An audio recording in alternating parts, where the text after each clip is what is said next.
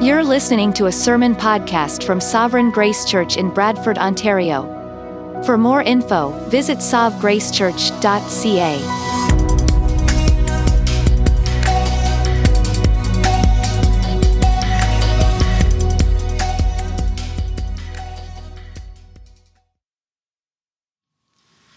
Behold, my servant shall act wisely.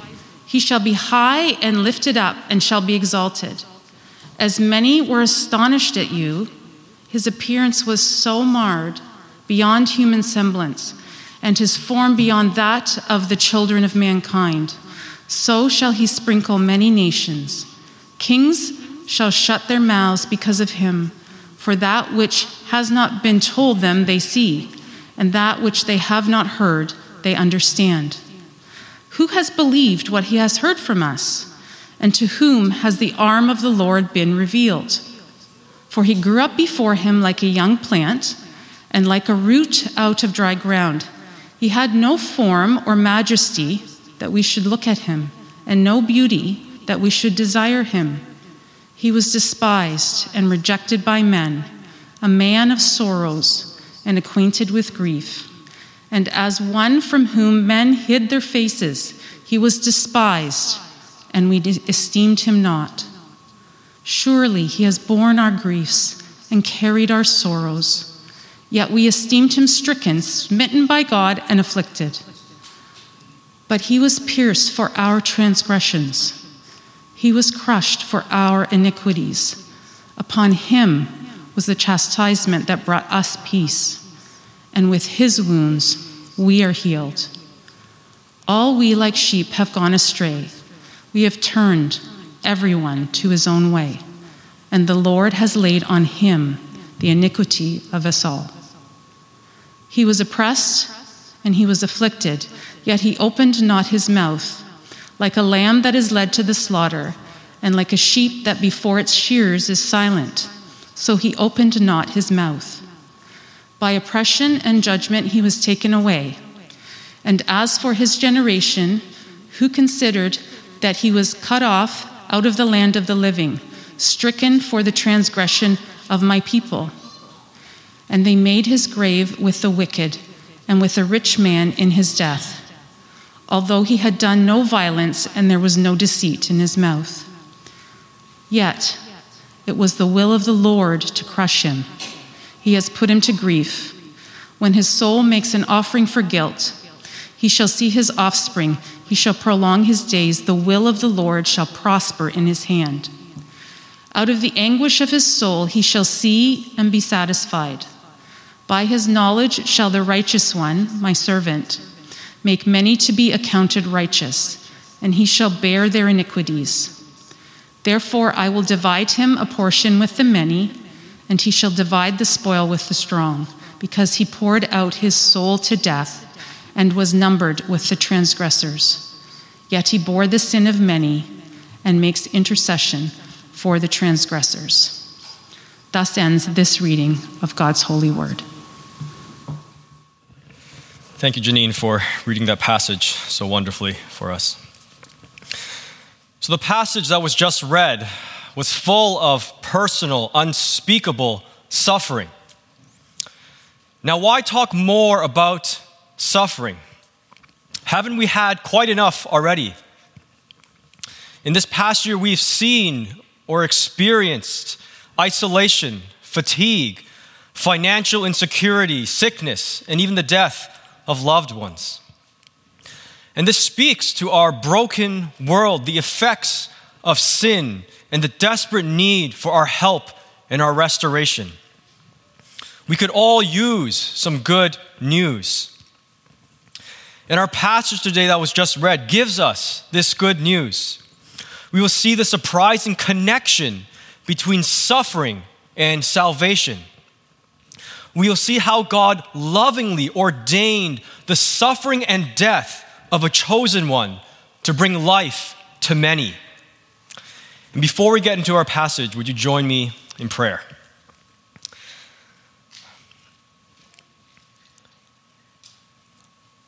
Father, I pray that you would show us your glory in the face of your Son. Holy Spirit, point us to Christ. Show us Christ high and lifted up for our sake. We pray um, that what is said will bring you much glory. Um, it will bring salvation to the lost and it will bring joy to your people. I pray that I would decrease, that Christ may increase. Pray all this in Jesus' most powerful name. Amen.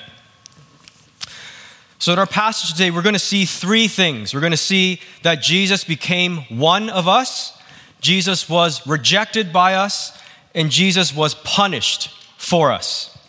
We'll start with the first thing Jesus became one of us. I invite you to turn in your Bibles, if you have them, to Isaiah 52. We'll start at verse 13. So, Isaiah 52, verse 13. So, right away here, we see God drawing attention to his chosen delivery, deliverer. He says, Behold, look, pay attention. If this servant is really who he's made out to be, we ought to fix all our attention on him. God says, My servant shall act wisely. This chosen servant will accomplish the purpose he was called to do. He will do it by the best means possible. And because of this, he will be high, he will be lifted up, he will be exalted. Now, these terms are normally reserved for God Himself. Early in the, earlier in the book of Isaiah, in Isaiah chapter 6, Isaiah said he saw the Lord sitting upon a throne high and lifted up. Already we see here the close association of the servant with God. But before God's chosen servant receives the highest acclamation, he receives the lowest degradation. If we look at verse 14, we see that he is he's unimpressive. His appearance is shameful and weak. He looked like just he looked just like any ordinary man. And because of this, people are, are shocked, they're astonished. We see that in verse 15, that the kings of the nations, the most exalted people on earth, even they are startled. Even they are left speechless. Whoever saw someone conquer nations through personal suffering, or heard of the ordinary being given global honor? And what's more, who would believe this message as we see in verse 1? Who would believe that this figure is God's chosen servant? This is the strong arm of the Lord. This is, is Him. This is God's instrument of deliverance. How could a mere man be the arm of the Lord? But you see, Jesus Christ is not merely a man, he is the God man. Jesus, the Son of God, has always been high and lifted up and exalted. He was in the beginning with God, as John tells us in his gospel. He came down to this world he created and was born as a man, fully God and yet fully man. Jesus knew what it was like to be human. He became one of us, dwelt among us. He was named Jesus because he came to save his people from their sins. And these sinful people, they could never conceive that a lowly carpenter's son would be the Savior that they had waited for. And their response, as we see in our next two verses, they rejected God's servant. That's what we see in our next couple verses. So look with me at verse 2 in chapter 53. We see here a, a further description of the servant's weakness. What caused disbelief in those who saw the servant? Verse 2 He grew up before him like a young plant and like a root out of dry ground. Young plants are vulnerable and weak.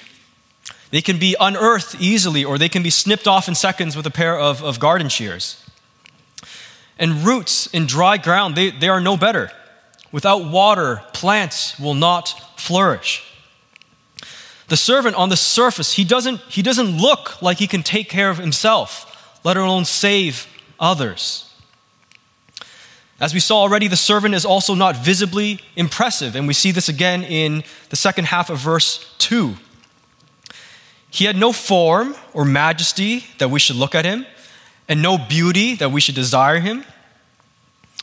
No one would notice the servant in a crowd. No one today gives a glance at, at, a white sedan sitting outside in the parking lot. It's, it's, the, it's the yellow Ferrari or the bright green Lamborghini that gets all of the stares. The human eye saw nothing of dignity in God's servant. And because of this, people treated him with contempt. Look with me at verse 3. He was despised and rejected by men, a man of sorrows and acquainted with grief. The servant, he knew pain he had experienced sickness, the effects of sin. Many of us can find sickness in, in, sickness in others an awkward situation to be in. You know, we don't know what to say, we don't know what to do. We can feel guilty for being healthy in their presence. We want to alleviate their pain but are unable to. And we are helpless to do it. And so we, we avoid these situations. We, we shy away from these type of people. And that's what happens here in the rest of verse 3. As one from whom men hide their faces, he was despised, and we esteemed him not. There it is again. He was despised. The idea behind the word esteem comes from accounting, a, a determination of, of value. When people looked at the servant and added up his value in their minds, the result was a zero. He had no worth in their eyes. Instead of a dominating deliverer, they saw a man riddled with weakness. Instead of a leader bursting on the scene or taking control of the room, they see someone struggling for life on the ground. He doesn't look like the strong tree planted by streams of water like we see in Psalm 1. He, he is full of issues. He's one of the losers. So, what can he do? Why associate with him? And so they paid him no attention. This goes to show the fallenness of humanity when encountering Jesus. To see the servant, the Son of God, and find no beauty at all reveals the deficiency in human emotions. To despise and reject God's necessary provision uncovers a faulty will in the mind of man. And to estimate Jesus' value to be nothing displays the corruptness of the human mind. Now, I wonder does this describe you today? Have you seen Jesus as just an, an upright person with good teaching? Maybe, maybe he has an answer to some of the social problems of our world. Or perhaps to you, he's just another person in the pages of history that you don't pay attention to. And if this is the case right now, I'm so glad that God has brought you here. He is speaking to you today about His Son through His Word. Seeing Jesus as less than anything God has revealed Him to be in Scripture speaks to humanity's depravity. But God does not want to leave mankind in their fallen state. Since the fall of Adam and Eve, He has been working to bring about a complete restoration of humanity. He wants to save, and He is able to save. And this is what the suffering servant accomplishes in our last three verses. He became one of us, he was rejected by us, and he was punished for us. Look with me at verse 4. The servant was, was indeed characterized by sorrow and grief. But we find out in verse 4 that they were not his own. This is what it says Surely he has borne our griefs and carried our sorrows. Isaiah speaks on behalf of the people, and they realize their wrong judgment of the situation. Yet we esteemed him stricken, smitten by God, afflicted. In, in Near Eastern culture, suffering was seen as a result of one's own personal wrongdoing.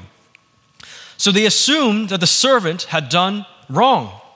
He was merely receiving divine punishment from a just God. But the people are taken by surprise. What they had contempt for in the servant was in reality their own condition.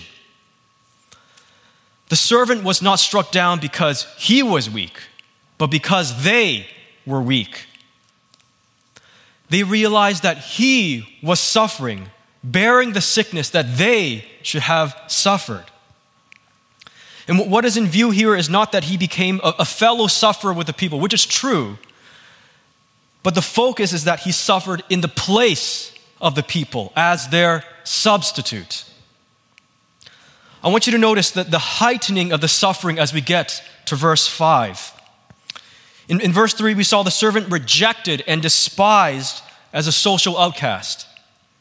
And in verse 4, he was physically wounded by the hand of God. And now the climax of the affliction comes in verse 5 as he is pierced and crushed. Pierced for our transgression, our rebellion against God's law. Crushed, broken for our iniquities, the unending outflow of sin from our corrupt human nature. Only an innocent person could receive a deserved punishment for another, or else someone else would have to pay for his crime. Now, this crime must be serious for someone to be crushed and pierced. A just God would require that the punishment fit the crime. And this punishment that the servant received, he secured peace between us and God, peace that was broken when man sinned. Wounds, they usually cause damage, but his wounds caused our healing to the core. Now, who needs this healing? Who is an enemy of God, a fountain of sin, and a rebel? Everyone. Look at verse 6. All we like sheep have gone astray. We have turned every one to his own way. No one is exempt. It says all, it says each one. Everyone has done what is right in their own eyes, strayed from the commandments of God, from the source of life. But see what the Lord deliberately does. The Lord has lain on him the iniquity of us all. The sheep, they were not even aware of their danger. They only thought about their next mouthful of grass. And their aimless wandering and their disobedience would, leave, would lead to death, life apart from the shepherd. But the Lord places his servants in harm's way for them. The servant takes the full force of death in the place of his sheep. And this is what Jesus did on the cross. He had lived a perfect, blameless life in our place. His innocent hands and feet were pierced on the cross instead of our sin stained hands.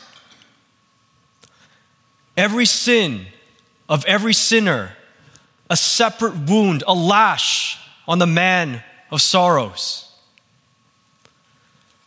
a scarlet robe of blood covering his battered body.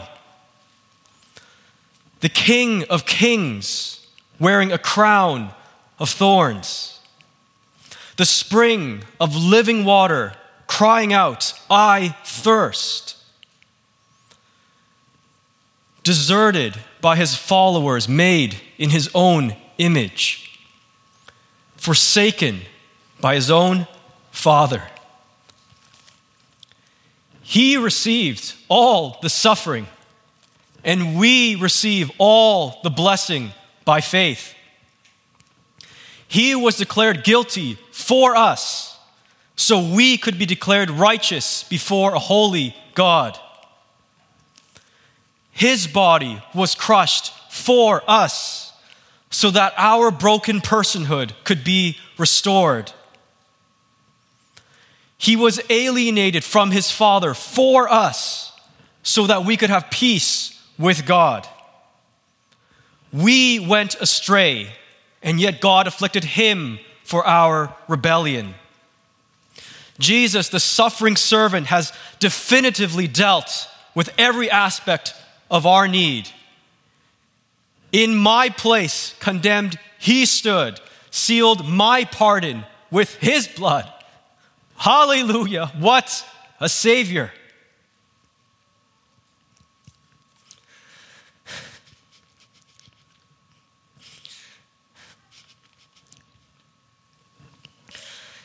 If you're not yet a Christian today, how will you respond to God's servant?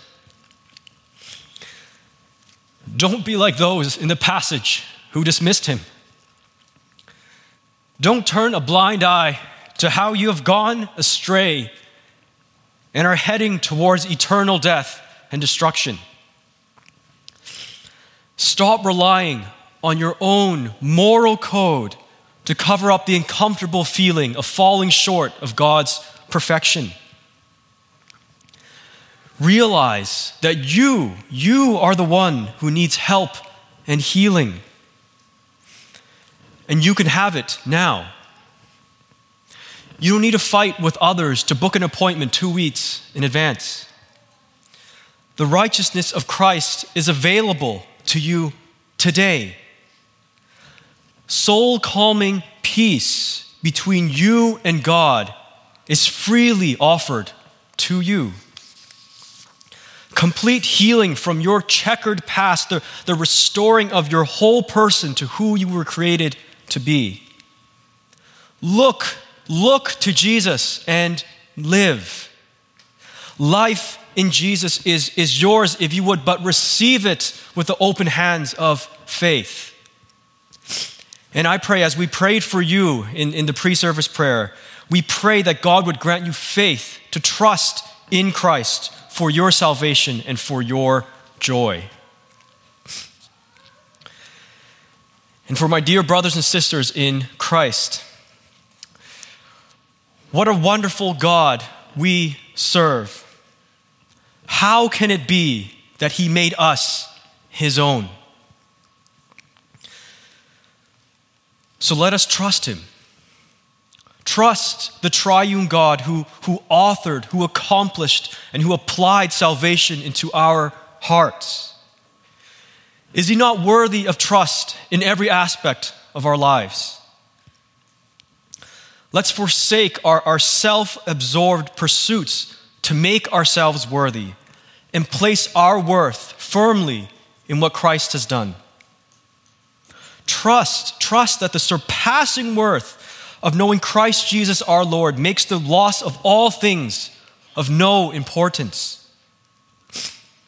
Our lives are tied up with His. Our life is hidden with Christ in God. And let us stop condemning ourselves for our past sins.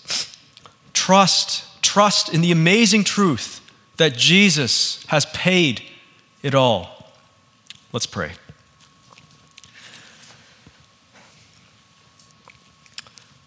Oh, Father, amazing love, how can it be that you, my God, would die for me? We, we glory in our Redeemer, your, your Son we thank you for his blood that makes us as white as snow. We thank you for new life by your Spirit. How, how undeserving are we to be called your sons and your daughters? And we pray that you would continue to stretch out your mighty arm and save those who do not yet know you. We pray that, they would, that you would have mercy on them as you've had mercy on us. We pray all this in the name of King Jesus. Amen.